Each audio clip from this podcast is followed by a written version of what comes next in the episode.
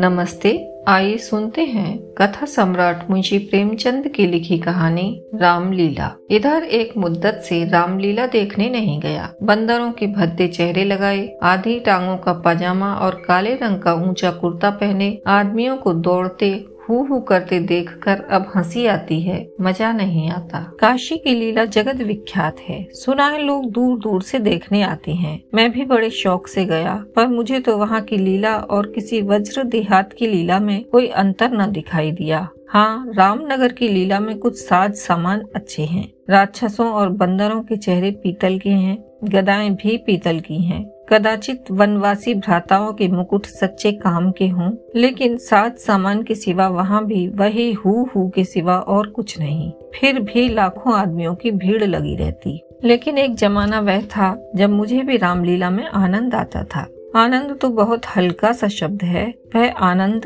उन्माद से कम न था संयोगवश उन दिनों मेरे घर से बहुत थोड़ी दूर पर रामलीला का मैदान था और जिस घर में लीला पात्रों का रूप रंग भरा जाता था वह तो मेरे घर से बिल्कुल मिला हुआ था दो बजे दिन से पात्रों की सजावट होने लगती थी मैं दोपहर से ही वहाँ जा बैठा और जिस उत्साह से दौड़ दौड़ कर छोटे मोटे काम करता उस उत्साह से तो आज अपनी पेंशन लेने भी नहीं जाता एक कोठरी में राजकुमारों का श्रृंगार होता था उनकी देह में राम रज पीस कर पोती जाती मुंह पर पाउडर लगाया जाता और पाउडर के ऊपर लाल हरे नीले रंग की बुंदकियां लगाई जाती थीं। सारा माथा भौहें गाल ठोड़ी बुंदकियों से रच उठती थी एक ही आदमी इस काम में कुशल था वही बारी बारी से तीनों पात्रों का श्रृंगार करता था रंग की प्यालियों में पानी लाना रामरज पीसना पंखा झलना मेरा काम था जब इन तैयारियों के बाद विमान निकलता तो उस पर रामचंद्र जी के पीछे बैठकर मुझे जो उल्लास जो गर्व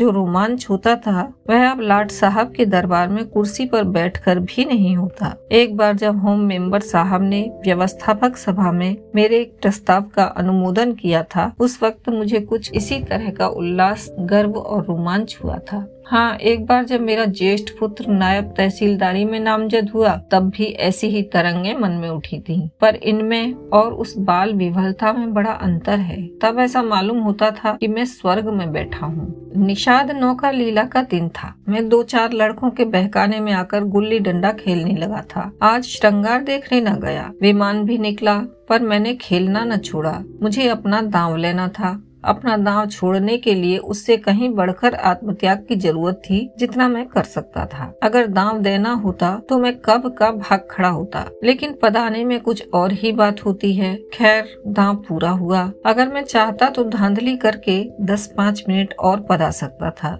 इसकी काफी गुंजाइश भी थी लेकिन अब इसका मौका न था मैं सीधे नाले की तरफ दौड़ा विमान जल तट पर पहुंच चुका था मैंने दूर से देखा मल्लाह किश्ती लिए आ रहा है दौड़ा लेकिन आदमियों की भीड़ में दौड़ना कठिन था आखिर जब मैं भीड़ हटाता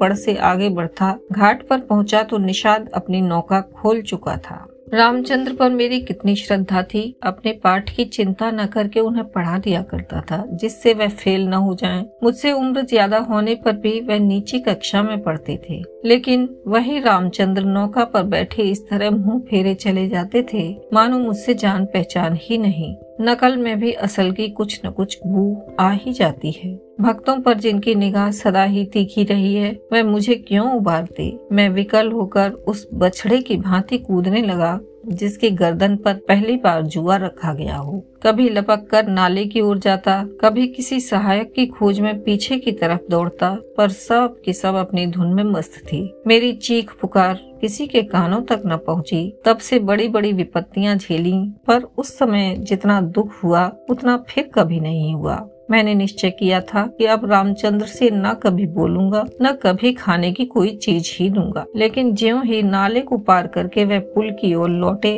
मैं दौड़ कर विमान पर चढ़ गया और ऐसा खुश हुआ मानो कोई बात ही न हुई थी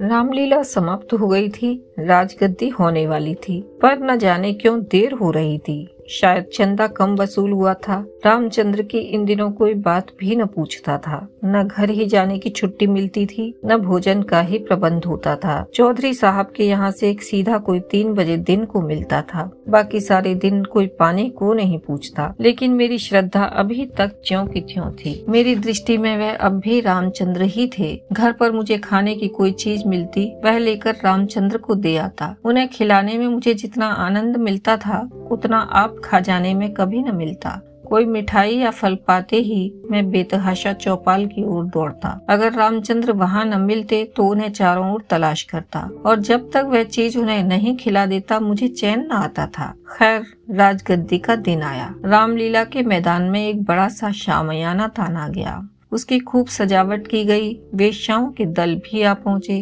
शाम को रामचंद्र की सवारी निकली और प्रत्येक द्वार पर उनकी आरती उतारी गई श्रद्धानुसार किसी ने रुपए दिए किसी ने पैसे मेरे पिता पुलिस के आदमी थे इसलिए उन्होंने बिना कुछ दिए ही आरती उतारी उस वक्त मुझे जितनी लज्जा आई उसे बयान नहीं कर सकता मेरे पास उस वक्त संयोग से एक रुपया था मेरे मामा जी दशहरे के पहले आए थे और मुझे एक रुपया दे गए थे उस रुपये को मैंने रख छोड़ा था दशहरे के दिन भी उसे खर्च न कर सका मैंने तुरंत वह रुपया लाकर आरती की थाली में डाल दिया पिताजी मेरी और कुपित नेत्रों से देखते रह गए उन्होंने कुछ कहा तो नहीं लेकिन मुंह ऐसा बना लिया जिससे प्रकट होता था कि मेरी इस धृष्टता से उनके रौब में बट्टा लग गया रात के दस बजते बजते यह परिक्रमा पूरी हुई आरती की थाली रुपयों और पैसों से भरी हुई थी ठीक तो नहीं कह सकता मगर अब ऐसा अनुमान होता है कि चार पाँच सौ रुपयों से कम न थे चौधरी साहब इनसे कुछ ज्यादा ही खर्च कर चुके थे उन्हें इसकी बड़ी फिक्र हुई कि किसी तरह कम से कम दो सौ रूपए और वसूल हो जाए और इसकी सबसे अच्छी तरकीब उन्हें यही मालूम हुई कि वेश्याओं द्वारा महफिल में वसूली हो जब लोग आकर बैठ जाएं और महफिल का रंग जम जाए तो आबादी जान रसिक जनों की कलाइयां पकड़ पकड़ कर ऐसे हाव भाव दिखाएं कि लोग शर्माते शर्माते भी कुछ न कुछ दे ही मरे आबादी जान और चौधरी साहब में सलाह होने लगी मैं संयोग से उन दोनों प्राणियों की बातें सुन रहा था चौधरी साहब ने समझा होगा यह लौंडा क्या मतलब समझेगा पर यहाँ ईश्वर की दया से अकल के पुतले थे सारी दास्तान समझ में आती जाती थी चौधरी सुनो आबादी जान यह तुम्हारी ज्यादती है हमारा और तुम्हारा कोई पहला साबिका तो है नहीं ईश्वर ने चाहा तो यहाँ हमेशा तुम्हारा आना जाना लगा रहेगा अब की चंदा बहुत कम आया नहीं तो मैं तुमसे इतना इसरार न करता आबादी आप मुझसे भी जमींदारी चाले चलते हैं क्यों मगर यहाँ हुजूर की दाल न गलेगी वाह रुपए तो मैं वसूल करूं और मूछों पर ताव आपने कमाई का अच्छा ढंग निकाला है इस कमाई से तो वाकई आप थोड़े दिनों में राजा हो जाएंगे उसके सामने जमींदारी झक मारेगी बस कल ही से एक चकला खोल लीजिए खुदा की कसम माला माल हो जाएगा चौधरी तुम दिल लगी करती हो और यहाँ काफिया तंग हो रहा है आबादी तो आप भी तो मुझे से उस्तादी करते हैं यहाँ आप जैसे काइयों को रोज उंगलियों पर नचाती हूँ चौधरी आखिर तुम्हारी मंशा क्या है आबादी जो कुछ वसूल करूँ उसमें आधा मेरा आधा आपका लाइए हाथ मारिए चौधरी यही सही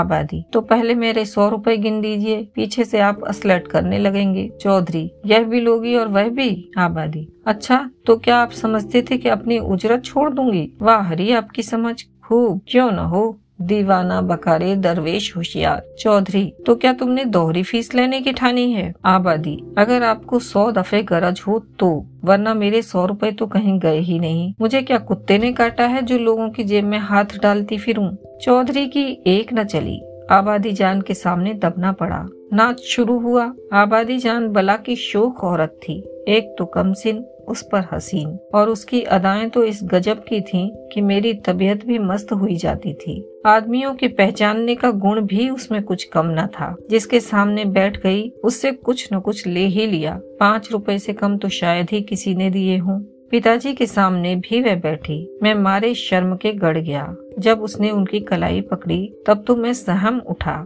मुझे यकीन था कि पिताजी उसका हाथ झटक देंगे और शायद दुत्कार भी दें किंतु यह क्या हो रहा है ईश्वर मेरी आंखें धोखा तो नहीं खा रही हैं पिताजी मूछो में हंस रहे हैं ऐसी मृदु हंसी उनके चेहरे पर मैंने कभी नहीं देखी थी उनकी आंखों से अनुराग टपका पड़ता था उनका एक एक रोग पुलकित हो रहा था मगर ईश्वर ने मेरी लाज रख ली वह देखो उन्होंने धीरे से आबादी के कोमल हाथों से अपनी कलाई छुड़ा ली अरे यह फिर क्या हुआ आबादी तो उनके गले में बाहें डाले देती है अब पिताजी उसे जरूर पीटेंगे चुड़ैल को जरा भी शर्म नहीं एक महाशय ने मुस्कुराकर कहा यहाँ तुम्हारी दाल न गलेगी आबादी जान और दरवाजा देखो बात तो इन महाशय ने मेरे मन की कही और बहुत ही उचित कही लेकिन न जाने क्यों पिताजी ने उसकी ओर कुपित नेत्रों से देखा और मूछों पर ताप दिया मुंह से तो वह कुछ न बोले पर उनके मुख की आकृति चिल्लाकर सरोज शब्दों में कह रही थी तू बनिया मुझे समझता क्या है यहाँ ऐसे अवसर पर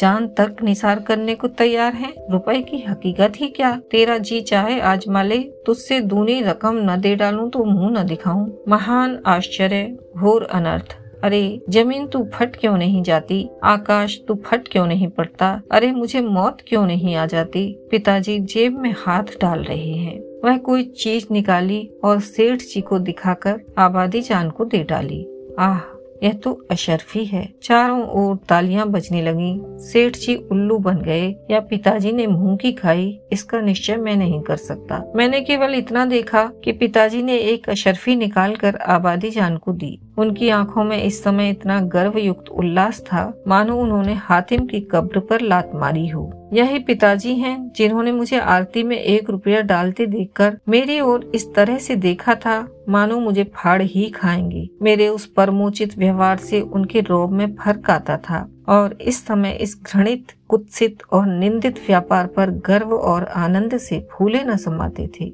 आबादी जान ने एक मनोहर मुस्कान के साथ पिताजी को सलाम किया और आगे बढ़ी मगर मुझसे वहाँ न बैठा गया मारे शर्म के मेरा मस्तक झुका जाता था अगर मेरी आंखों देखी बात न होती तो मुझे इस पर कभी एतबार न होता मैं बाहर जो कुछ देखता सुनता था उसकी रिपोर्ट अम्मा से जरूर करता था पर इस मामले को मैंने उनसे छिपा रखा मैं जानता था उन्हें यह बात सुनकर बड़ा दुख होगा रात भर गाना होता रहा तबले की धमक मेरे कानों में आ रही थी जी चाहता था चल कर देखूं पर साहस न होता था मैं किसी को मुंह कैसे दिखाऊंगा कहीं किसी ने पिताजी का जिक्र छेड़ दिया तो मैं क्या करूंगा प्रातः काल रामचंद्र की विदाई होने वाली थी मैं चारपाई से उठते ही आंखें मलता हुआ चौपाल की ओर भागा डर रहा था कि कहीं रामचंद्र चले न गए हों पहुंचा तो देखा तवायफों की सवारियां जाने को तैयार हैं। बीसों आदमी हसरतनाक मुंह बनाए उन्हें घेरे खड़े हैं मैंने उनकी ओर आंख तक न उठाई सीधा रामचंद्र के पास पहुंचा। लक्ष्मण और सीता बैठे रो रहे थे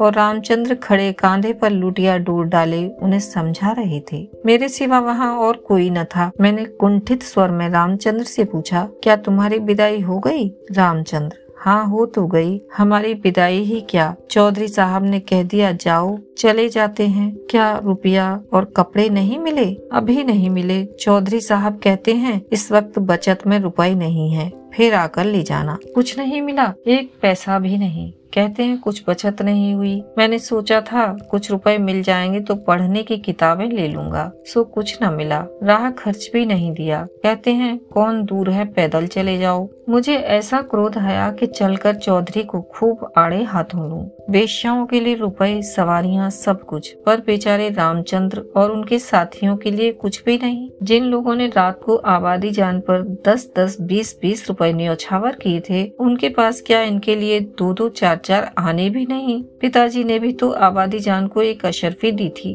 देखूं इनके नाम पर क्या देते हैं मैं दौड़ा हुआ पिताजी के पास गया वह कहीं तफ्तीश पर जाने को तैयार खड़े थे मुझे देखकर बोले कहाँ घूम रहे हो पढ़ने के वक्त तुम्हें घूमने की सोचती है मैंने कहा गया था चौपाल रामचंद्र विदा हो रही थी उन्हें चौधरी साहब ने कुछ नहीं दिया तो तुम्हें इसकी क्या फिक्र पड़ी है वह जाएंगे कैसे पास राह खर्च भी तो नहीं है क्या कुछ खर्च भी नहीं दिया यह चौधरी साहब की बेइंसाफी है आप अगर दो रुपया दे दें तो मैं उन्हें दे आऊँ इतने में शायद वह घर पहुँच जाए पिताजी ने तीव्र दृष्टि से देखकर कहा जाओ अपनी किताबें देखो मेरे पास रुपए नहीं है यह कहकर वह घोड़े पर सवार हो गए उसी दिन से पिताजी पर से मेरी श्रद्धा उठ गई मैंने फिर कभी उनकी डांट डपट की परवाह नहीं की मेरा दिल कहता आपको मुझको उपदेश देने का कोई अधिकार नहीं है मुझे उनकी सूरत तक से चिढ़ हो गई वह जो कहते मैं ठीक उसका उल्टा करता यद्यपि इसमें मेरी हानि हुई लेकिन मेरा अंतकरण उस समय विप्लवकारी विचारों से भरा हुआ था मेरे पास दो आने पैसे पड़े हुए थे